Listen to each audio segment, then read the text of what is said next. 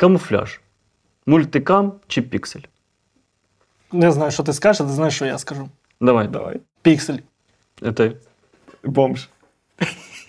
Мені сказали, коли мене мобілізували, що треба виглядати як бомж, і щоб ти розмиваєш силует, коли в тебе різні види камуфляжу. А, але оскільки в мене вибору великого не було, в учебці мені взагалі видали британку, таку стару, е, яка почала зношуватися ще в учебці, власне.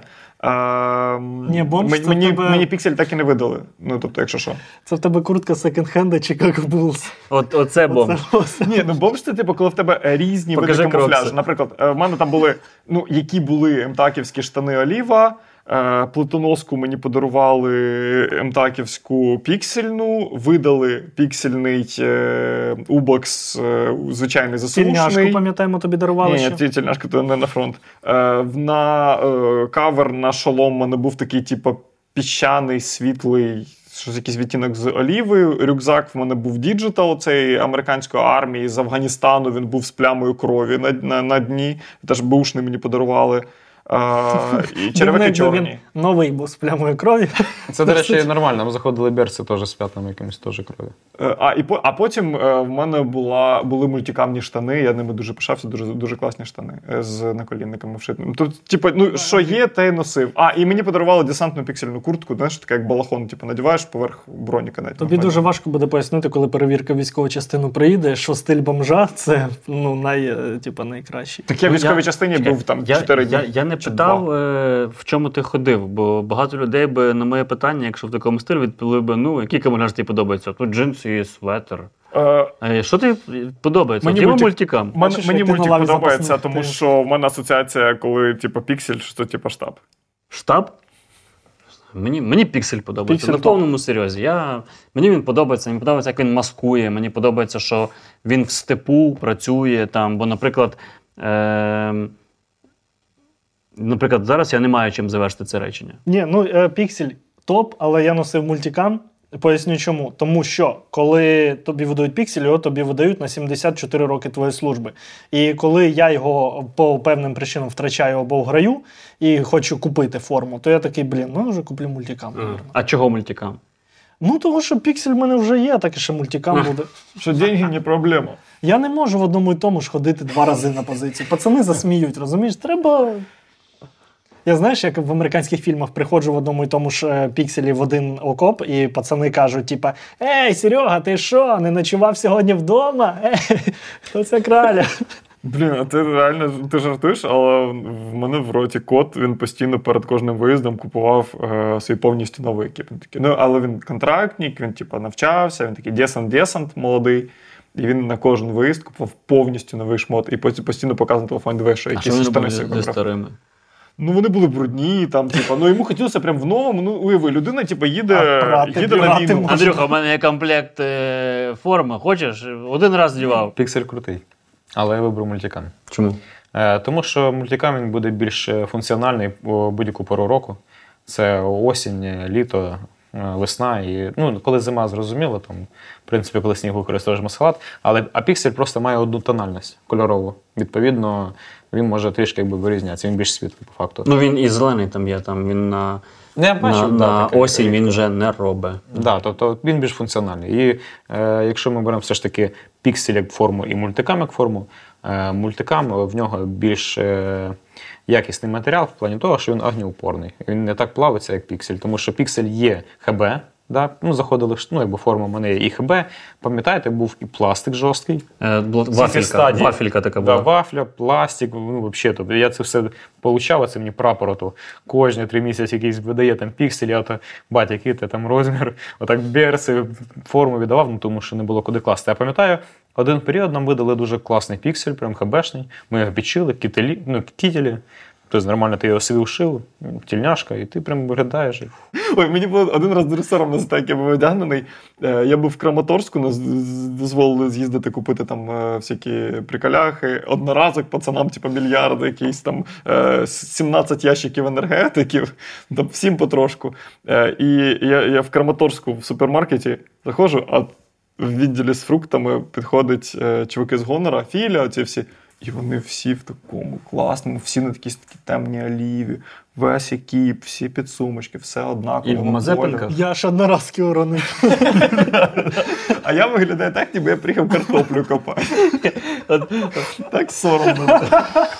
Я такий, а може вони мене не побачать? Я просто туди сховаюсь за ящиками з мінералкою.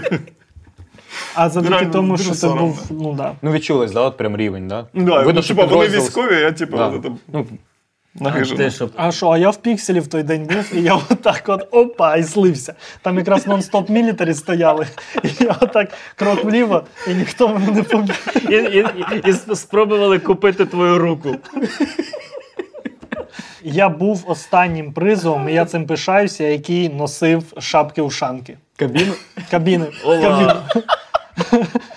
Які... У мене фотографія, де в кабіні це все як має бути. І найтупіше, що е, контрактники, які воюють і рубаються, їм вже дозволили шапки носити. Просто людська чорна шапка, типа, і все.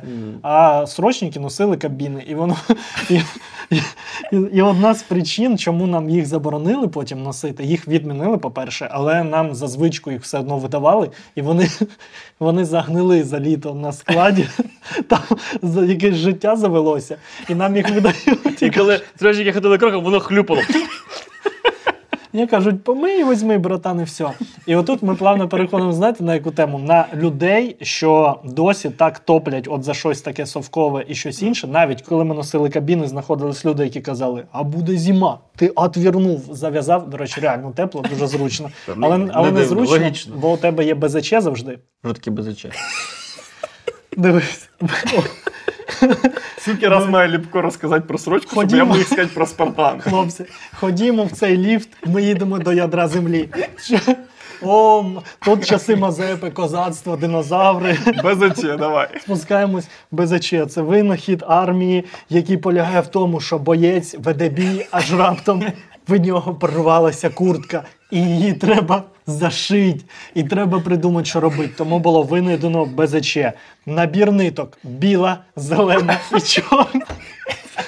В тебе є три голочки, які в шапку ушанку вставляються тут знизу, і на одну на, наматуєш на кожну е, Свій півтора метра цієї ниточки. Прям реально? Це, Да. це тобі Ти старші розумні Ти зараз це військовослужбовці Ні, це це серйозно. Так пише книжка. У нас були без Книжка пише, півтора Так- метра так, прям. пише, ну, метр сімдесят п'ять. Окей. 76. Ти, А, дивись, а куди, своєму- куди треба їх дівати, голки? Е, а в тому той прикол, що вони дуже небезпечно, в тебе під те, як гострі картузи, е, тільки гострі голки. Вони в тебе, якщо це шапка-ушанка, то вони під, цими, ними. вони під цими вухами три вставлені. Якщо у тебе бірет, то там така підкладка на біреті раніше була, там спеціально вставляється. А якщо кепка, то за заворотом у нас було збоку. Тобто От. було, да. Я і перевіряли, причому на смотрі, ну тобто на построєнні понеділок могли перевірити і дати калибаху, якщо тебе не було. Знаєте, як давали?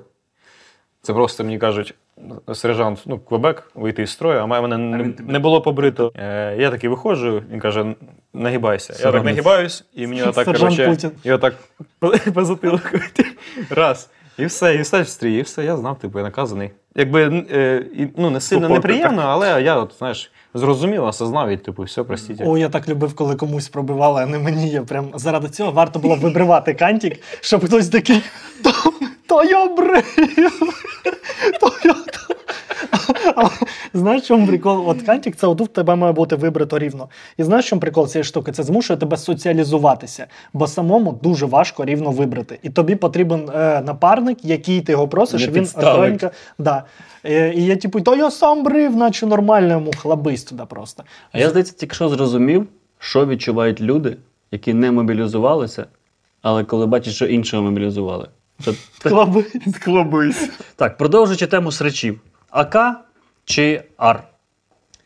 Е, в наших реаліях АК. І 86-го року, там 92-го. Але це ж типу озирання назад весь час. Це Е, тупо. треба- Тут я підійшов би до цього питання більш детально. Все ж таки, е, дивлячись, в якому ви підрозділі будете, чи буде е, у вас е, достатня кількість боєкомплекту на вашому напрямку. Тому що, наприклад, якщо повністю там зайшли бригади, які сформовані з озброєнням НАТО, да, тобто у них всіх там, я не знаю, вся зброя на калібрі 5,56, і ви знаєте, що ще в тилу є додатково БК, і ви знаєте, що вам можуть його підвести, то в принципі можна і е, натовські зброю. Денис, Ну це ти радиш. А це якщо нудна відповідь розумної Якщо, людини. якщо не враховувати ну, практичність, а типу, чисто тобі, на твою думку, що тобі е, В рученьках. от, незалежно від того, Для що війни чи пострілять? для війни, але не наші реалії, коли ти розумієш, що ти швидше знайдеш 5,45. От реально практичне користування, але в тебе і тих, і тих набоїв безмежна кількість. Ну, мабуть, все ж таки АК. Чого? Ну, по-перше, мені простіше з ним працювати, тому що я час від часу. Я думаю, хто там підписаний, знають мою арку. Ну, вона дійсно прикольно затюнена. Там стоїть 3G на кок чотирьохкратний, там банка, е, дібол. В принципі, я все це можу Ні слова не зрозумів взагалі. Там ЛЦУ. Коротше, я її запакував, але я нещодавно знову е, стріляв з свого АК. От, е, і я, знаєте, кайфанув. І чому просто перевага АК над моєю ар-системою? В тому, що я впевнений ні, ній, що коли в будь-яку погоду, там в окопі, в пасаці, в грязі, то я буду в ній впевнений, що вона мене не підведе в самий скрутий момент. Як би це не звучало, А арка може підвести. може. У мене, Навіть- теж, у мене теж така, такий якийсь як сумнів чи недовіра. Може. І, звичайно, там буде багато чого залежить від навиків. Відповідно, якщо ти якась проблема зі зброєю, якщо ти напрацюєш достатньо мишечну пам'ять, да, у випадку, там, наприклад, неполадки, ти її устраняєш по певним там процедурам. Але якби ти не напрацьовував, з АК мені буде все ж таки більш спокійно, і я буду відчувати себе більш ефективним, якщо в мене буде АК в калібрі 5,45. Ну, це Тобто? Моє. Ти з чим бігав? Плюс, я скажу відразу, номенклатура боєприпасів. У русаків нашого противника є певні боєприпаси, це е, 5,45 там типу ППшка, але вона більш, ну, більш е, сильна, ніж е, е, повишена пробиваємося, або вольфрамовий сердечник, по-моєму, там розовий такий конус чи якогось там кольору. Тобто я можу використовувати ці боєприпаси. Е, Я можу використовувати ППшку, чорний боєприпас, е, повишена пробиваємося, він- тобто він якби вважається бронебойний. У мене є звичайні боєприпаси. Е, І в випадку чого я можу залутати противника і набити собі боєкомплект відразу ж на позиціях. Чи наб'єте ви боєкомплект після першого штурму собі в М4А1? Ну, я сумніваюся. І, скоріш за все, як воно буде, ти просто так її скинеш, візьмеш трофейний автомат і продовжиш рубатися. Ти так робив? Е, ні, ну були в планах. Просто у нас е, так вийшло, що ми не продовжили рух і не, не дійшли. Да. Коротше, взяли Дуже- арку, відкинули. А що ви? Дуже взаємозамінні боєприпаси. Ну да, на АК дійсно. Ну, це на крайній кампанії, тому що на крайній кампанії я був з своєю аркою особистою. Типу, а так я був з АК завжди. Дивись, е, зелений наконечник, рожевий, підсилений усі і шомполом стріляєш. Кинуть можна Ви знаєте, що АК стріляє шомполом? Я Сенсі. чув це від когось. Це як? Може, Це, навіть від напевно, тебе. я- це я да, розповідав. І, е, ну, що суто теоретично, я відео бачив тільки, якщо що, що ти можеш зарядити холостий патрон, вставити шомпол, і цих порохових газів достатньо, щоб е, шомпол вилетів і воткнувся в дерево. Абсолютно правда. Та, але це треба ще мати з собою холостий патрон. Ну, слухай, ти зайшов на позиції просто, там позбирав холості шомпол патрони. і шомполов от стока просто. Я правильно розумію. Якщо в тебе буде арка, то найімовірніше вона в тебе чистою не буде, а якщо вона в тебе буде нечистою, то може тебе підвести. Ну, дивіться, сьогодні я стріляв свою арки, я що приїхав з полігона. Е, У мене настріл близько вже 4 тисяч. Я виконую якби, всю стрільбу виключно бойовим, е, бойовим боєприпасом, ну, армійським боєприпасом. Немає ніяких абсолютно проблем. Майже в мене не було. Але от сьогодні у мене там йде, виходить, тоненька така трубка, тюб, ну, який виводить порохові гази назад. У мене нерегулюємий газблок. І сьогодні вона у мене відкрутилась і вона іздавала якийсь дуже дивний звук, тобто вона скоро повністю відкрутиться. І в мене не буде Ну, виконувати. ти не можеш сам її докрутити. Е, Треба здавати оружейнику, там треба знімати цю цівку. Е, Я, я ще міг сьогодні виконувати стрільбу, я сьогодні стріляв, але вже от попав такий момент, коли мені потрібно вже її обслужити. З АК простіше. Просто що там те. Зняв, Поршень, почистив. поршень отвалився, хоча я не знаю. Єдині проблеми з АК, які в нас були за всю мою якби службу, це двойний досил. Або, наприклад, е, ламався зуб екстрактора затвора. Це така штучка, маленька деталь е, лічинки затвора, коли е, виконується постріл, іде імпульс віддачі назад. Патрон витягується якраз з патронику, вона за зуб е, хватає за юбку самої гільзи, і тут є така металева штучка, і вона просто викидує гільзу. Тобто ламався цей зуб. За рахунок просто усталості металу і настрілу. Все. Всі проблеми. Арка, в мене відкрутився якийсь там трубочка медна і все, і мені називають вже оружейнику. Найімовірніше, в бойових умовах в тебе десь поруч буде аналогічний автомат, за якого Я ти можеш... просто підніму кришку ствольної коробки, витягну затворну раму назад, поміняю лічинку затвор, або взагалі всю затворну раму і вставлю її назад. Фух, і як же ж пощастило, що в цій от лотереї Арка і АК мені як дали колись АК, так і не питали. Найкращий варіант. Да, мені, я в цій лотереї виграв одразу. Ні, арки це дуже хороша зброя. Мені особисто, якщо ми кажемо за арки взагалі, чого не порівнять АК і Скар? От мені подобається Скар особливо, чесно. Він, е, на мою думку, е, це чисто моя суб'єктивна Він 308, так? Е, ні, Скар є 556, є в 308. От, мені Скар більш симпатизує, для мене це більш надійна зброя, вона мені е, ергономічно більш така, знаєте, масивна. От, там регулюємий газблок, там можна регулювати два, регулювати два темпи швидкості стрільби, тобто більш повільний такий і більш швидкий. Це якраз для використання супресора або ні. От, мені от Скар подобається. Якщо от вибирати, наприклад, АК чи Скар, ну, я, мабуть, все рівно вибрав би АК, але я б тут задумався. Я б Ну, тут задумався. А знаєш, чому не порівнюємо АК і Скар? Я дупля не відбиваю, як Скар виглядає навіть. Тому Це футуристична така прикольна з. Денисом також ще взяв БАК, бо я не знаю, що таке скар взагалі. Ні. Тобто, ну тут, бачите, треба розбиратися. Але незалежно від того, що б ви взяли, е, в першу чергу е, все буде залежати від користувача. Якщо він вміє стріляти, то в його руках що АК, що СКАР, що М4А1, що кулемет М249. Якщо він вміє, хотів навчатися, то це буде страшна машина для вбійства. ну, найкращим буде той автомат, який тобі дадуть. Так от, е, якщо ми вибрали АК і найімовірніше тобі дадуть АК, то що для тебе буде перемогою в цій всій лотереї різних, різних, різних варіацій АК? Е, Якщо мені дадуть. Е, взагалі нам не можуть дати особо нових АК, тому що в чому взагалі проблематика зараз е, вибору, і в чому плюс зараз все- ж таки буде натовського стріл- стрілецького зброя, те, що це зброя нова, те, що нарізи не злизані. Тому що наша зброя, яка є, можливо, є там ще якась законсервована, це вже зброя, яка має, має або вже використала свій ресурс. Відповідно, ну вона вже трішки якби застаріла в тому плані, що там вже нарізи не ті, там вже точність не та, там вже якби може ламатися зуб екстрактора, там може бути якісь корозії вже на, на поршні самому. От, і тут, відповідно, перевага йде вже на натовську зброю, тому що вона нова. Це її плюс. Тобто є там плюси, є там плюси. Якщо казати за мене, якщо мені можна дати законсервовану зброю, то я б, е, скоріш за все, вибрав би е, АКСН нічний. Там з нічним Є прицілом. АКСН. Да, є таке СН. Е, Це виходить складним прикладом, але у нього збоку є така планка під, ну, під ласточкин де одягається там штатний приціл НСПУ. Це нічний такий сафовий, але він є. Е, в чому його плюс взагалі цієї зброї? По-перше, там складний е, приклад. А як складається, так як на. КМС чи в бік, бік. Якраз в сторону якраз ласточкиного хвоста. І в чому фішка? Е, Як взагалі виробляють цю зброю? Іде конвейер з автоматами АКС. Да? Тобто зробили партію 100 штук. Вони всі відстрілюються в станки. І на деяких із них збирається найкраща група. Там є якісь певні там зазори, да? параметри. Якщо там збирається така е, маленька група, яка входить в параметри для того, щоб відібрати цю зброю, вона більш точніша. Тобто вона збирає, наприклад, два рази меншу групу, ніж штатний АК звичайний, їх відбирають більш точну зброю і роблять з них нічні АК. Це нічний АКСН. І там вже пророблюють цю планку, тому що вночі погрічність за рахунок стрільби вночі через нічний пристрій вона більша, і вони зменшують якраз цю погрічність за рахунок більш точної зброї. Угу.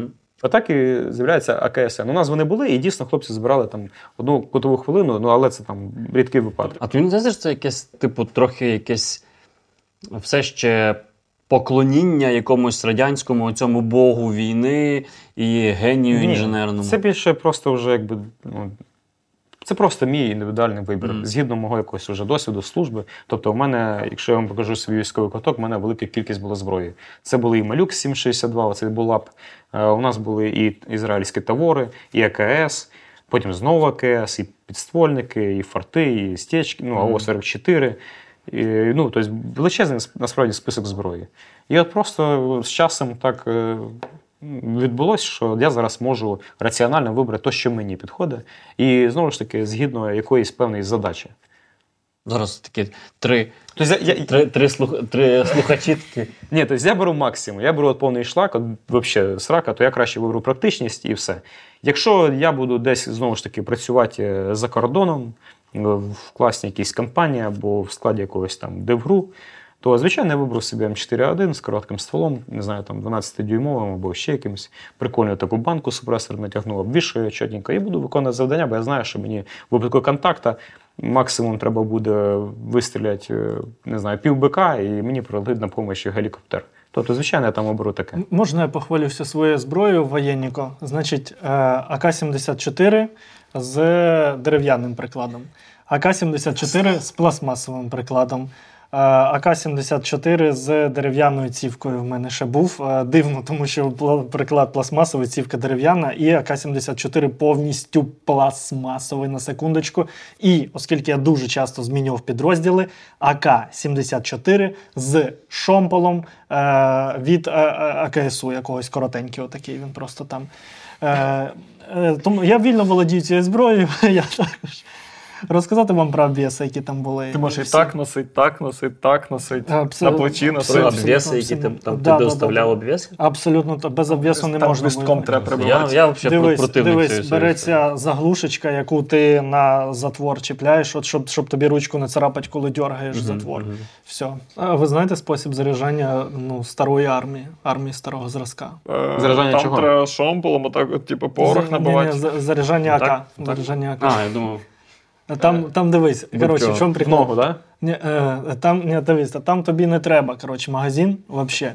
Ти просто береш автомат без магазина, е, відсовуєш затвор і вставляєш одну пульку 5,45 отуда прям. Патрон. Е, Тобі треба заряджаючий. В тебе склад, в тебе екіпаж, екіпаж такого АК, два солдата. ти один туди вставляєш, коротше, бо ти один постріл робиш за всю службу. От. Ти дбайливо ставишся до цього, це ритуал. Раніше стріляли дійсно скільки? 14 патронів, по-моєму. Сім. Одна вправа, сім Е, патронів. Ні, все. подожди, Ну, перша не все, залежно від кількості вправ. І 11 нахабства командира. Перша вправа навчальних стрільб, 11 набоїв. З них 5 ти робиш одиночними і 6 короткими чергами по 2 набої. Більше всього я боявся піти на срочку. А я на строчі багато ти, стріляв. ну. Багато стріляв. Да. Да, да, да. Ну, настільки багато, що і погано жартував. Настільки багато, що ми вже типу, морозилися від е, полігонів, поїздок на стрільби, тому що або я поїду, буду стріляти, потім чистити зброю, оце все, е, або весь дивізіон кудись уїде, і я, як Кевін, залишусь один вдома. Е, Цей. А в мене ще така, типу, двіжуха була неприятна. Коли приїхав, я був, типу, коли я був молодим, до мене підходили старослужащі і казали, блін, мало в тебе так автомат. Е, В тебе так автомат кучно кладе. Так хорошо, нам залік здавати можна, пожалуйста, з твого типу, шмальнуть, бо в тебе настройки ідеальні. І таке не помогло нічого. Я такий, звісно, їм давав, і вони, коротше, стріляли з мого автомата. А потім я був щасливий і пишався, а потім всі лягали спати, а я чистив свій автомат і такий шльопанцем обов'язково. І я такий, блін, щось мене тут обманули. Такий він і хороший. 324 41 72. Номер мого А ти зараз не видаєш таємницю, якусь службову інформацію, за яку тебе Це зі арештують строчки. і в штрафбати. Це свідоме рішення, я хочу відкосити від служби. І от що жахливе, те, що ми, е, це такі речі, деякі можна виправдати атавізми, деякі люди досі виправдовують е, партянки, наприклад. От ми з вами хотіли підняти питання, поговорити шкарпетки чи партянки. Е, Денис вважає, що портян. Але по, по очах бачу. Сержант Квебек. Старший. Перепрошую, пан чому? сержант. Носки. Носки краще? Ну, звісно. Носки краще. Але я можу вам навести аргументи людей, які стверджують, що партянки краще. Хочете Давай. пограти в цю гру? Ой, я послухаю. Носки. От ти говориш носки. Дивись. А е, намотай носок на ногу. Дивись. Оцей аргумент. Бо тому що треба вміти пользуватися партіям. Головне, не що в тебе на нозі, а вміння пользуватися. Того, що шкарпетки намокли і все. А партянка в тебе намокла, а в тебе ж е, 412 метрів партянки. Ти дістав. а, а ще пара, пара ХКС, яка Ні. теж в, в кабіну за, за, за, замотана на 26 метрів. Без.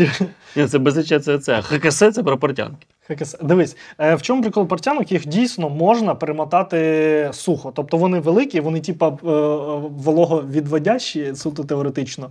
І якщо ти їх намочив, ти знімаєш, а ти просто перематуєшся верхньою частиною, та, яка була суха. Раз. Е, Два, там щось пов'язано із е, коли спітніла дуже нога. Таким самим чином ти можеш, тобто шкарпетки в тебе спітніли і все, а партянка ти до 18-2 мільйонів разів можеш перемотувати. Мені подобається великі цифри називати. Е, Ти, ну, чув, і ти чув про число Грема? 12. Ну і головна перевага портянок це якщо тебе поранили, то е, це твій ізраїльський бандаж Угу. і турнікет. Не, ноші. стр- не стріляйте в нього, він в портянках чи що. Мене добивають просто. І, і, Йому і і, так і, доля. і, і коли цей, е, вони білого кольору, можна на палці їх підіймати. Це, по-моєму, основна причина. І можна підшиватися портянками болоши. Це від себе. Підшиватися? А, це від себе, окей. Ні, ну це, Це ні, ну, музейний випуск військового розумієш, подкасту. Все, все це зводиться до одного, що величезний кусок тканини набагато практичніше, ніж куртка. Типу, для чого? От, просто береш, це, може бути і спальник, і ковдра, і гамак. Для чого тобі ця куртка? Ти просто обмотався дуже сильно, тепло. Став греком. Тобі трансформація націй. Ну, і здається, що це ось цей. Але оцей треба робот. будівлю тобі штурмувати. Що отак, нас, от ти взяв портянки, зняв, рота портянки зв'язала між собою. І ви можете спуститися або піднятися до будь-які це. Та. Це типу. Боже. Чому А- так соромно а- мені а- говорить? А якщо в тебе є, а якщо в тебе є БЗЧ, то будь-яку портянку ти можеш перетворити на що хочеш. Ти ну, мож... типу, просто. Ти можеш так, бац, медведика вишити. А якщо, а якщо ще є ножниці, то буде бац, і перчатки, і холодно, зшив перчатки, і ти вже перчатки. весільну... Нас- е, Насправді класні шкарпатки це топ. Е, Я просто хочу зазначити, що я для мене один з плюсів цієї мобілізації це коригуючий досвід для мене. Я побачив армію такою, яка вона може бути, типа, класною. Я бачив класних інструкторів, я бачив, от, е, типа, Дениса Квебека. Е, Що і робити тим, хто не служив срочку, скажи мені. Жити своє щасливе життя і завжди знати, що чувак могло бути гірше, геть гірше, геть плохо могло бути. Нам, нам треба людям, які нас дивляться, я думаю, що таки треба це зробити. Передати е, от цю всю біль срочки, щоб вони побачили, що теперішня армія. Ну, типу, це не історія про те, що о, як там погано, це історія, бо слава Богу, що так. Да, дивіться, от е, знаєте цю історію про те, що Але важкі часи історія. народжують е, сильних людей, сильні люди, гарні часи, гарні часи слабких людей, слабкі люди, погані часи. Оця штука. Так само і тут, що е, умовно мирні часи призводять до строкової служби і БЗЧ, і оцих всіх двіжух. Воєнні часи змушують тебе модернізувати армію і ну, реально щось класне робити в армії. І потім знов настануть мирні часи, коли ми плавно, можливо, знов повернемось до цього. там я дещо пропустив. Значить, мирні часи породжують БЗЧ і срочку. Да. БЗЧ і срочка породжує слабку армію. Слабку армію. Слабка армія породжує те, що на тебе нападає ворог. На тебе нападає ворог, породжує те, що ти починаєш швидко вчитися, робиш сильну армію. Перемагаєш ворога. перемагаєш ворога, сильна армія. Одягає портянки знову. Поступово не розуміє, на да, що це. Вона вже не потрібна, типу, і поступово скорочує. політику. стрибайте ось в це віконце, коли зараз, от е, саме класно зараз мобілізуватися. Я так слухаю, слухаю. От насправді, от ми вже скільки часу говоримо з вами про армію. Скільки от, насправді історії і глибини, оці всі, я не знаю, скільки життя в цьому етапі, скільки життя в цьому етапі життя. Я не, не можу підібрати слів, тому що я повністю е, погрузився, якось минуле, згадував. І от ви говорите, говорите, а все рівно, знаєте, на обличчі посмішках, як, якби тоді смішно не було, але згадую якось. От, е, Але е, це Життя. захисна реакція мозку. е, Запам'ятовувати прикольне, щось робити прикольнішим мозком і забувати погане. От у мене як було влаштовано, я жив е, життя моєї мрії, просто ідеальне життя після демобілізації. Я не вірив своєму щастю кожним днем, і я думав, що я живу таке щасливе життя, бо знаєш, типа відчуття, е, кількість щастя і горя, вона в твоєму житті однакова має бути. І я от за срочку, я все горе просто вообще от там залишив, і зараз в мене компенсується щасливе життя. І десь на четвертий рік після срочки, от четвертий, п'ятий, я реально почав думати, І що треба роздяти по-моєму, я вже витратив. Я вже витратив все горе, типу, знаєш, типу, весь той кредитний ліміт горя, який був на строчці, і я вже занадто довго прожив щасливо. Зараз щось має трапитись, якесь горе. Добрий вечір. Це було 23 лютого, так? Ні, це в кінці року 21-го було. 20. А Я згадав щойно щасливий момент з армії. Це коли. Е, Перебивай. Це коли заступаєш наряд, і сніданок положений лише в наряду. Тобто, ну, це ну, у, контрактників, так, це не срочна служба. Я пам'ятаю цей сніданок. Перше, як я тільки зайшов на службу, мене одразу поставили в наряд, я два місяці ходив в наряди. Тобто я прийшов, сказав, я хочу вбивати, а мене ставлять наряди, тому що з батальйону в'їжджаю в АТО, а я тупо бажаю здоров'я, стою на тумбочці. Я пам'ятаю, приходжу. Перше знайомлення це з кухнею. Е, Там оце морди, ці, знаєте, кислі такі там лампочки ці жовті, це столова армійська. Оця. Халати жовті. Ні, ну там у нас були по Але сама суть, я пам'ятаю, е, отримую цю кашу горохову, кусочок риби і кусочок маслячка, оцей круглий. І оце я нама- нам- намащую. Я ж не знав навіть, як намастити, як от масло кругле таке, чи то маргарин, я не знаю. Треба тепер. Не кажи, не кажи, не кажи, не кажи. Добре. Як, от, як намазати е, кусок масла на хліб? Ну, Ну е, і тобі дають чай. Ну, да, існує. Ну так. Ну, ти ти, знаєш, ти серйозно зараз питаєш. Да, я, я три варіанти. Срочку можу служу. назвати. Він зараз сім називає. Воно замерзло чи Е, воно Ну, вже. воно тверде, тверде, жорстко. А, ні, ну що тверде, ти кладеш на хліб, ставиш на чай, воно розтає, потім намазуєш. Ти Це сказав типу- про чай надто грубо. От, Так, Да, це було Тобі дають погано. холодний чай, Андрій. Дуже До речі, я ненавиджу Тут холодний чай, просто мені завжди давали холодний крига. чай. Тобі дають кригу, а тепер попробуй. З гарячим чаєм всі можуть. тобі дають- Нахекай на масло. Тобі дають шайбу масла і куб коричневого чаю замерзлого, без стакана.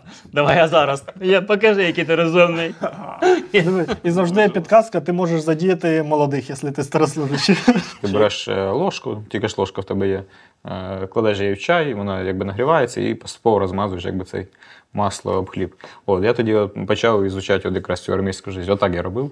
От, і це було моє перше знайомство, і це було дуже смачно. Ну, тому що я люблю горохову кашу. Ну, рибка нормальна така була. Але от я щось згадав цей момент, і я скажу, що я тоді був теж щасливий. Хоч зараз може поїхати мак, типу, але Да. то було круто. Чи масло під губу можна класти. Під губу, реально. Да, і воно розмазує. Звісно, ні.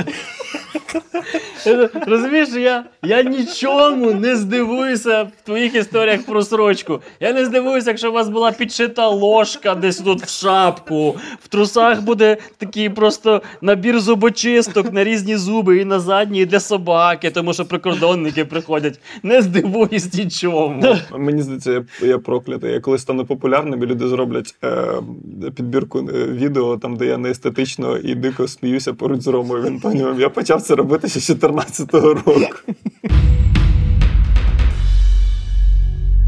Разом з фондом Повернись живим ми збираємо 750 тисяч гривень для того, щоб купити 24 планшети зі спеціальним аеронавігаційним програмним забезпеченням для 10-ї бригади морської авіації. До кожного планшету закуповують спеціальні кронштейни. Це обладнання дозволяє бортам бачити повітряну обстановку, спостерігати за перешкодами, цілями, а також точно позиціонуватися. Посилання на банку під відео. Отже, ми зараз поділимося, та? У нас така гра буде. Двоє захищають право немобілізованих не мобілізуватися, а двоє чмирять їх як тільки можна. Ну або захищають е, ідею, е, що всі мають мобілізуватися. Ми з Ліпком за тих, хто має право не мобілізуватися. І тут потрібно залишити прям часовий маячок для людей, які почнуть нас кенселити в е, TikTok, бо виріжуть фрагмент, де ми з тобою захищаємо право не мобілізуватися. Цьому і ідея. От е, і вони потім їм пишуть: блін, подивіться повну версію. Вони заходять, і в цей момент вони мають облажатися. Ось так, от дивіться повні версії. Бачите, це була гра, так було задумано. Ха-ха-ха. Отак, от будуйте мою хату назад тепер, яку ви спалили. Так, отже, е, почнемо з самовбивчого аргументу. Я вважаю, що воювати мають ті, хто вміє воювати, ті, хто хоче. Для чого нам немотивовані бійці? Я б е, почав би все ж таки, мабуть, з навиків і досвіду, тому що е, будь-яка, будь-який військовий він раніше був цивільним. Не народжуються ж відразу люди з мотивацією да, і з навиками. Ну, є деяка категорія людей, яка сразу да, от мотивована, і вона потім вже по ходу А як же костюмчики на Росії, і е, що жахливо визнавати, але в Україні з'являються, коли немовлятам роблять маленькі вже костюмчики. Готують Солдатики? вже. Вони маленькі десантники з дитинства, так? В нього там максильбантів тільки не вистачає. То у вас таких не було. І гробіки такі маленькі. Я вважаю, ну, з- з позиції тої сторони, яку я зараз захищаю, я вважаю, що це тупо ну, дика мілітаризація суспільства. Це прямо зразу закладання того, що ти будеш воювати. А ну, може, може, нам треба перестати воювати? Ну, я думаю, це що дуже, дуже, дуже слабкий дуже аргумент. Давайте я переговорю. Ти сказав, що е, Ні, типу, давай. от я прийшов немотивований е, на війну, і мене навчать, і мене що? І я ти- зможу воювати? І ти будеш більш впевнений в собі, в своїх я- діях. Але я не, я не хочу, я не хочу вчитися Ну, навіть. Я прийшов в паніці, лежу, лежу е, там на, на тому спальнику. Мені кажуть, бери автомат, отримуй зброю, е, іди вчися. А я беру цей автомат, руки трясуться, і я хочу всіх розстрілювати. Я хочу відповісти таким чином. Та війна, яка у нас відбувається, це більше і по, в повній мірі це питання виживаємості нашої країни. І то, що в тебе руки трусяться, це не аргумент. І хто як не ти, да, якщо ти можеш тримати в руках зброю, і якщо ти підлягаєш мобілізації, піде захищати твою батьківщину, твій рідний дім, твій будинок, твій садок вишневої коло хати. А ті Денис хрущі, які гудуть, вони гудуть і гудуть, вже надоїли. Хай не гудять хрущі, не держуся за той садок. Я взагалі людина городська. Е, Валенсія мені подобається. Я отут от зараз беру і ставлю кулеметне гніздо у вигляді. А коли всі діти політиків підуть воювати, тоді і я піду. Та-та-та, от Та вам. чому прості, чому тільки ті, хто з села йдуть воювати? Чому ха- в армію відправляють тих, хто не може е, відкупитися, не має достатньо зв'язків? Ну слухай, в мене, наприклад, ну я абсолютно з тобою не згоден, тому що е, у мене велика кількість друзів професійних військових, і не всі вони з села. Це дуже, знаєш, такий поширений міф, що от тільки люди з села їх набирають, і от тільки вони воюють. Тому що я ж, як я і сказав, от нас, наприклад, в спільноті взагалі в, серед мого, мого якби, оточення дуже велика кількість е, людей, які мають декілька вищих освіт, е, жили раніше за кордоном, працювали за кордоном, вони повернулись і прийняли бій, тому що в них є якесь поняття, є якась відповідальність. І перед ними самими, і перед взагалі країною не забувайте, що все ж таки це обов'язок кожного чоловіка, який може назвати себе чоловіком. Ой, зараз а жахливу хто це- річ скажу в нашому контексті, але в них є не тільки обов'язок і бажання, а в них є і 100 тисяч на секундочку, які вони получають. За кордоном такі деньги ніхто не зарабатує. Вони того повернулися, розумієш? Сатен фармить, як кажуть. Взагалі-то не факт. У мене в підрозділі були далекобійники, і я впевнений, що їхні зарплати в Швеції, Фінляндії чи Норвегії вони ганяли по всій Європі. Чуваки просто повернулися, коли почалася війна. Заробляли вони там абсолютно безпечніше, жили комфортніше, могли не спати в ямі. А, і більше того, це були люди, у яких був вибір взагалі а коли не ти живеш в комфорті, неймовірному, ти хочеш гострих вражень. Ти приїхав сюди. Я вже бачу, як дід пасічник з Дніпропетровської області хоче гострих вражень їде воювати на Донбас. Е, ну, у мене були чуваки, е, які реально виправдовувалися, чому вони пішли на війну 1 чи 3 березня, а не 24 числа. І як вони це виправдовували? Бо я мав когось там кудись вивезти, і вони реально Кота, наприклад. вони виправдовувалися переді мною людиною, яка мобілізувалася в червні. Викликають штурмову авіацію. Дивись, летять. Я корисніший на економічному фронті.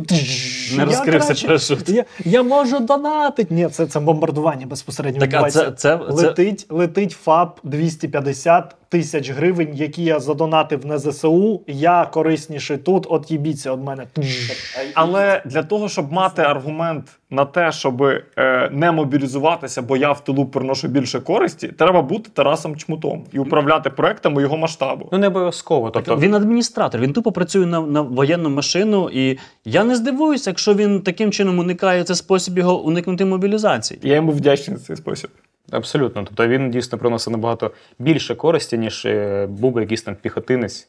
Тобто є люди, які не можуть так, е, не мають здібності такої організації, не мають здібності щось створити і приносить більше користі в іншому напрямку. То відповідно, якщо ти не приносиш користі, значить ти необхідний на фронті.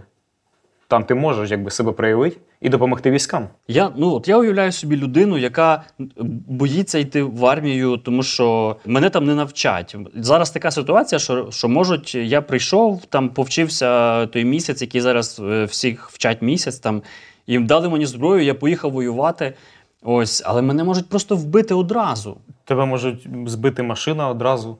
Ну, тобто, е, тут більше, я думаю, неправильний підхід до розуміння, от, взагалі, що таке війна. Зрозуміло, що на війні є втрати. Це, я не знаю, це факт.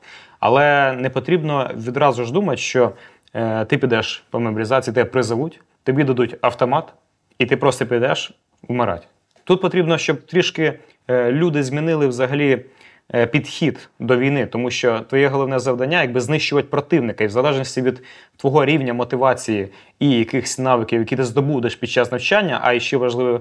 Е, Тих навиків, які ти здобудеш до мобілізації, вивчаючи якусь літературу, дивлячись відео, переглядаючи телеграм, підпиша- підписавшись на військових, слідкуючи за їх життям, як вони живуть, Я то на твої шанси PSD-Info збільшуються. там стільки інформації на PSD-Info. Є телеграм-канал, він абсолютно для- для всіх. Там виходять статті дві в день. І якщо ви будете кожен день приділяти 30 хвилин свого часу на вивчення матеріалу, це підвищить ваші шанси на виживаємість на полі бою. А я не можу кожен день по 30 хвилин, бо в мене 17 тисяч 842 дитини, і мені їх треба глядіти. Я єдиний батько в родині і роблю на 16 тисяч 211 роботах. І як я можу е, м- мобілізуватися?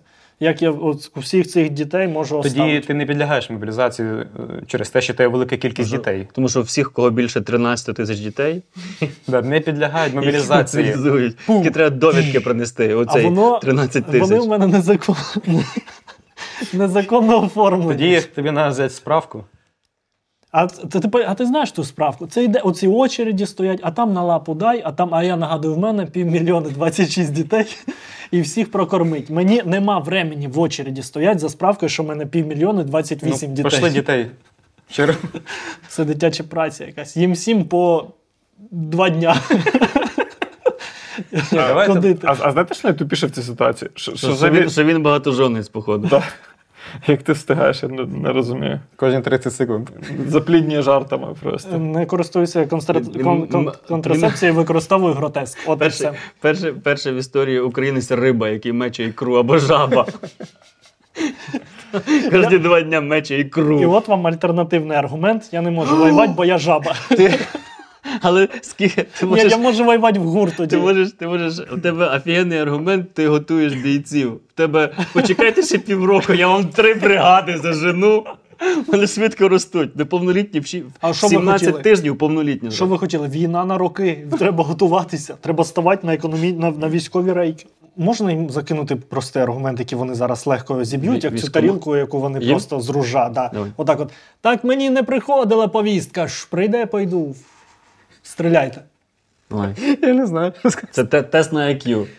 А чого ви чекаєте повістку? Кра- Я рекомендую не чекати повістку, а йти вже відразу вибрати нормальний професійний підрозділ. і Потім можна там дати приклади, які е, щоб вас там навчили, підготували, дали сучасне озброєння, і не чекати повістку і не попасти в невідомість. Тому не потрібно цього чекати. А я Сучасне людина- озброєння, ти маєш на увазі оцей АК, е, який там 56-го року? Ні, у нас у військах доволі, в принципі, е, вистачає сучасного озброєння, можу вам перечислити там М4А1, СКАР, ФНФАЛ, ну, ФНФАЛ так собі. Е, потім, е, я не знаю, польський цей грот. Тобто у нас е, номенклатура якраз е, натовського озброєння, особливо стрілецького озброєння, вже не беру до уваги там гранатометів, у нас цього достатньо. Тому, до речі, чому ти вважаєш, що АК-50 якого? 56-го. Е, У нас в основному зараз калібр 5,45, тому бере вище. 86-го можна, наприклад. 86 рік. Офігенний автомат.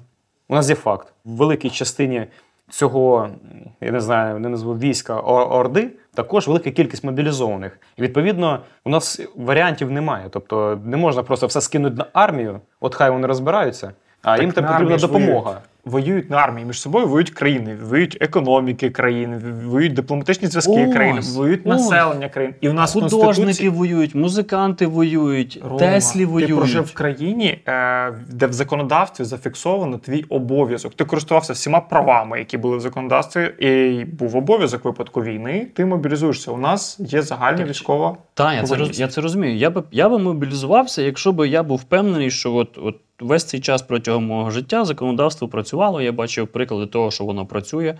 А, ну, якось так виходить, Тебе що. штрафували е, колись е, дорожня патрульна служба, чи потім уже патрульна поліція. Е, вони мені давали документ, я відмовився брати, тому що законодавство не працює. А Чому воно А вони почали тебе заламувати і кидати його в бусик? потім? Вони за мною гналися. Вони за мною гналися, я сказав, що ні, я. Ти податки платиш? Та. А чому ти вибираєш якийсь закон, який тобі подобається, їх Я, виконуєш? я якісь просто розумію, що після цього відео все, я можу більше мені просто наб'ють морду десь по дорозі по вулиці, чуваки, які просто побачили відео з долбойобом, який топить проти мобілізації. Можна питання? Там. Ви хоча б раз бачили, щоб на вулиці йшли і роздавали повістки? Ні. От уявіть цей зашквар, коли людина сидить в квартирі, не виходить, реально півтора роки не виходить з квартири, а є люди, які реально за півтора роки там сховалися на дачі, отак от трусяться і, і бояться, що їм будуть роздавати повістки. А А, я реально нічого ну, я- ніколи не ховався і ні разу не бачив видачі А я знаю вулиці. чому. Тому що, тому що є дуже сором'язливі воєнкоми і дуже такі не, несміливі. Вони теж сидять, їм так впадло виходити на вулицю, тому що серед воєнкомів ходить чутка, що воєнкомам б'ють морди. І вони такі, а ні, не з тими повістками. Такі, ні, сьогодні не піду. Ні, не піду. Я Це просто та, такий я облом, типу, ховатися від чого. Це знаєш, типу, я не піду на вулицю, бо за прогнозом погоди буде дощ, а дощу немає. І ти такий просидів весь день в квартирі і прогодив собі день. Я чув, що в мене там на районі, до речі, тут недалеко, якось там роздають повістки, але в дворах. Е, і то я, я не бачив це своїми очима, але я знаю історії е, від е, знайомих, що є така категорія людей, яка, якщо необхідно їм або йому виїхати кудись за місто, він просить свою подругу, щоб вона сіла в автомобіль, їхала перед ним на віддаленості і повідомляла, чи буде на блокпосту роздавати повістки. Серйозно? Є такі люди. Це- Мобілізувати жінок потрібно тоді, Щоб, щоб, щоб уникнути такого. Та, щоб вони грубо Це, це прям серйозна спецоперація. Тобто, ну ви розумієте, це вже уже людина здатна до військової служби, тому що в Це нього командир взводу. це вже якби TLP планування. Тобто движення на маршрутах, да, там якісь точки Ой, ви ще безпілотник запускаєш На Мавіку, собою. Мавіку летиш. Тобто є і такі люди. Тобто я насправді до кінця не розумію. Ну, якби я розумію, але А ви ж бачили Але- ці, ці відео, коли е, там е, ті, що працівники військкоматів там б'ють або стріляють в повітря, або з якимось женуться, щоб повістку вручити? Ну, це діч. Ну тут спочатку треба роз, е, розібрати, що в суспільстві зараз стало, що будь-який конфлікт цивільного з людиною в військовій формі це вочевидь воєнком забирає людину служити. Вочевидь, а, але не всі відео такі. Там, якщо розібратися, дуже багато відосів, де просто там прикордонники когось затримують і е, за 100 тисяч мільйонів наркотиків в багажнику. Я звернув просто увагу, що на цих відео ми ніколи не бачимо, що було до того, коли почався почалась бійка. Або Але вже ми бачимо бійку. та, і типу, і, і мені дуже хочеться зрозуміти, як е, ситуація. Доброго дня, вам повістка. Переростає вже. «А-а-а! Б'ють, вбивають! Да, да, мені Ну, здається, типу, що, що там в половині ситуації так і є. Тому що я можу, наприклад, розпи... е, до речі, ситуація, коли була в Одесі, от крайня, там, по-моєму, дійсно е, людина почала фотографувати військових, а там. Е, е, Якби люди з військкомату встановили дійсно мобільний блокпост, наскільки я чув, це правда, неправда? Це промо-акція була. Подивіться, де ви можете працювати. Так, да, це був мобільний блокпост, і можливо, це неправда, але я так чув. Е, які, якась людина, чоловік почав фотографувати його, можливо, викласти в Телеграм там повістки, де роздають, да? повістки Одеса. А, це заборонено, тому що якби це мобільний блокпост. Е, Стовідсотково не ці військовослужбовці, тобто з військомату, мали відреагувати на це, тобто підійти. Ми ж не знаємо, хто це може це диверсант. Да, і той, мабуть, так почав вирішати і зав'язався якби конфлікт. Е, І відразу скажу от з досвіду, коли я, наприклад, е, жив в Афганістані, ми пересувалися містом по Кабулу, і час від часу по самому місту зранку встановлювались мобільні блокпости. Це знаходились два пікапи, перекривали повністю вулицю з кулеметами 12, ну, 50-го калібра в одну і другу сторону. І там стояли якби війська НДС. Це дуже серйозні війська, це вважається еліта афганської армії, у них такі червоні берети. І якщо ти не можеш, наприклад, не зупиняєшся, починаєш продовжувати швидкість, вони можуть просто відкрити по тобі вогонь, і їм за це нічого не буде. У них от такі правила. І тобто Там там ти чітко натякаєш на те, що воєнкоми мають право розстрілювати мирних, Абсолютно мирних ні. людей. Але я хочу провести не то, що паралель, а приклад того, як там виконуються навіть в Афганістані закони. Тобто там машина не може об'їхати, машина має проїжджати через е, мобільний блокпост, там перевіряють документи, і там все якби виконується. Тут ж е, людина сфотографувала мобільний блокпост, порушила. І почався якийсь конфлікт, і я більш ніж впевнений, що він хотів відпетляти. Дивись, це апріорі ненормально, е, коли воєнком там от прям застосування фізичної сили, коли б'ють людину. Це ненормально. Е, Я просто вважаю, е, тому що ну, ця людина в неї вже дуже погані враження, скажімо так, про збройні сили. Я не знаю, як вона буде далі служити. В Та такому ні, випадку нормально. я вважаю, якщо воєнком спіймав людину силою і привіз, там заламав у військову частину. Буде справедливо, якщо ми відповідальні за тих, кого приручили, щоб воєнком потім з цією людиною пройшов весь її військовий шлях, щоб він її потім отак от заламував на навчанні. Вони разом бігали, цю смугу перешкод долали, щоб вони потім на фронт разом з воєнкомом поїхали, і воєнком казав: заряджай, давай стріляй в ту сторону. Слухай, мені здається, дуже крута ініціатива. Якщо дійсно в е, військкоматі буде одна людина, яка набирає якби, собі якийсь штат, взвод, і потім відправляється з ними вже якраз по всім ланкам учебка, да, і висування там на фронт, і в принципі воювати. І так кожен раз ти заходиш, тебе беруть, ну тобто ти набираєш людей собі і з ними відправляєшся на фронт. Чи зміниться ситуація сприйняття? Е, Я, я за те, щоб не відправлятися з такими людьми. Я не хочу з таким воєнкомом йти воювати, тому що я його ненавиджу. Ви, ви погіршуєте армію. Покажіть мені, що хорошого є в армії. Насправді мене трішки турбує зараз е, такі новини в інтернеті, тому що таке враження інколи, коли ти посидиш в інтернеті, що війна і армія це якесь покарання, особливо коли там вручають повістки за якісь проступки. Та, зловили якогось злочинця, на тобі повістку покарання, от тобі по сто по жопі. Е, Тут просто сприйняття невірне. Армія це по факту е, наша цінність, і це єдина надія зараз в нашій країні на життя і свободу. Тому що з нас зараз стоїть питання виживаємо е, якби, виживаємості країни як нації. І більшість людей мають просто це зрозуміти. Ну, Це типу не жарт. Корупціонерів треба мобілізувати в першу чергу, я вважаю, тому що я б хотів, щоб в мене підрозділі був корупціонер. Чувак, який е, запашляв, і хоба нам міни привезли якісь. Чувак запашляв, і у нічого собі у тероборони Хамві вже є. Отаку це таку. За- Забашляв, Це не і, і наш підрозділ е, сидить в Києві і записує подкасти. Треба брати ініціативу в свої руки, все ж таки, і прийти до усвідомлення того, що не всі зможуть відпетлять. Ну тобто, не можуть просто взяти всі і купити собі білий квиток. Це буде що? Ти Ну, маєш на увазі, що мобілізуватися безпечніше? Чи якщо ти мобілізуєшся, Мгм. або бажано ти ще зайшов, подивився, які вакансії в підрозділах. Там в третій штурмовій шукають дронщика. Я, Чи дизайнера даже шукають. Ти записався туди, спокійненько, контрольовано, пішов туди, де тебе підготують, навчать, сам вибрав. Не обов'язково, коли ти потрапляєш на війну, ти будеш просто піхотинцем і копати бліндажі, штурмувати і бігати з автоматом. В армії і на війні дуже великий перечень різних посад і спеціальностей. І чим раніше просто ти сам зайдеш і зрозумієш, що ти необхідний на війні, тим, як правильно сказати, можеш застолбити нормальне місце і виконувати якби, більш круту роботу. Будь, е, до речі, зараз там набирають, я бачив е, там.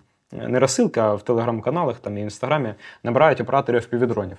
Тобто, у нас є типи, які там сидять, грають PlayStation, гасяться да, від мобілізації. Так його ж навики занабилися на війні. Ти взлітаєш і просто влітаєш в Урал з бурятами. Що може бути просто крутіше, за це тобі ще платять 100 тисяч гривень. Ну, якщо б я міг Дуже, це в завдяки... тебе дуже казкове уявлення Ну, про роботу. хорошо, у вас як Буханка, не Урал. Ні, е, Та хоч бліндажик маленький такий, можна? Нехай так. Експерт з FPV, розкажи. Скажи. Да, ну не все так просто з FPV насправді. Не треба недооцінювати українську армію і, і чуваків на фронті, які дуже швидко поняли, що це кльова тема, бліндажик, буряти, всі діла, і опанували FPV. Тобто я зараз спілкуюся з людьми, вони кажуть, що навик гарного пілотування FPV далеко не ексклюзивний вже. Тобто тут е, це вже не є якоюсь прям унікальністю. Пацани вчаться значно важливіше. Е, це, звісно, знайти ці FPV-дрони, розбиратися в цьому всьому. Бажано, щоб ти його саме паяти вмів і робити. Е, і от там багато таких нюансів, що е, я б, наприклад, дуже б мені було неприємно, якби зараз якийсь геймер мобілізувався, і йому просто казали: братан, одягай окуляри, лети, стріляй он по тим координатам, бо я б такий, о, чому летить он, а не я? Я, я, ж, я ж теж це робив. Ну, ми беремо від крайності в крайності. Ось від крайності того, що мене мобілізують і відправлять, і я загину. Від того, що є така ну, по факту запитує, такі, така є можливість зайти е, оператором FPV або оператором Mavic, або оператором крила. Так, так можливо? А, а я думаю, що можна, тому що нам ще трошки. Я, ну, хотілося б, щоб можна було це робити як по інтернету. В тебе є PlayStation, є пульт, ти зайшов, зареєструвався на якомусь сайті, тобі кажуть, от є завдання таке, і ти сидячи в Кам'янець-Подільському, собі з Рушненського сів, тут пивко, ні, пивко не можна, бо це алкоголь, безалкогольне пивко. Ти собі надів окулярчики і десь над Краматорськом. І тобі такі пінк бали. І ти шернув в інстаграм про те, що ти тільки що буханку з е, На жаль, бурятами. на жаль, динаміка і е, наша війна вона не передбачає такої можливості. Але я скажу, що Е, от теж я коли був за кордоном, я бачив великі дрони перед собою. Це безпілотні літальні апарати MQ-9, такий здоровий, знаєте, безпілотник, там в нього головка така тепловізійна, камера. Ну він великий, як літак, насправді. Я його просто пропускав перед собою, коли їхав. Він, він викатувався якраз на зльотну полосу. І там якраз е, оператори, вони знаходяться в США. У них є свої, якби там такі. Я не знаю навіть, як це назвати, кімнати, звідки вони управляють, кімнати управління польотами. І це все дійсно відбувається дистанційно. Вони не знаходяться в Афганістані десь там. От, е, це у них можливо, але там інший конфлікт. Ти просто собі літаєш, дивишся там за пастушком, у якого може є, яка може немає, посилаєш туди девгру на Навряд чи двох в нього портативний реп з собою є у пастушка. Навряд чи в нього хоч щось є. В нього є. є е, реп, е, в нього радіус дії реба півтора метри. Дерев'яний такий. Палка. Е, є, коротше, макро, мікро рівні конфлікту. Тобто, умовно, там хтось народжений, для них хтось не народжений, але зараз ми підняли таке питання, що ой, іди, там вже є курси FPV-дронщиків, будеш на дроні літати. Офігеть, а в піхоту, типа, хто піде? От таке питання. Чувак, якийсь, який в піхоті, такий прикольно виходить.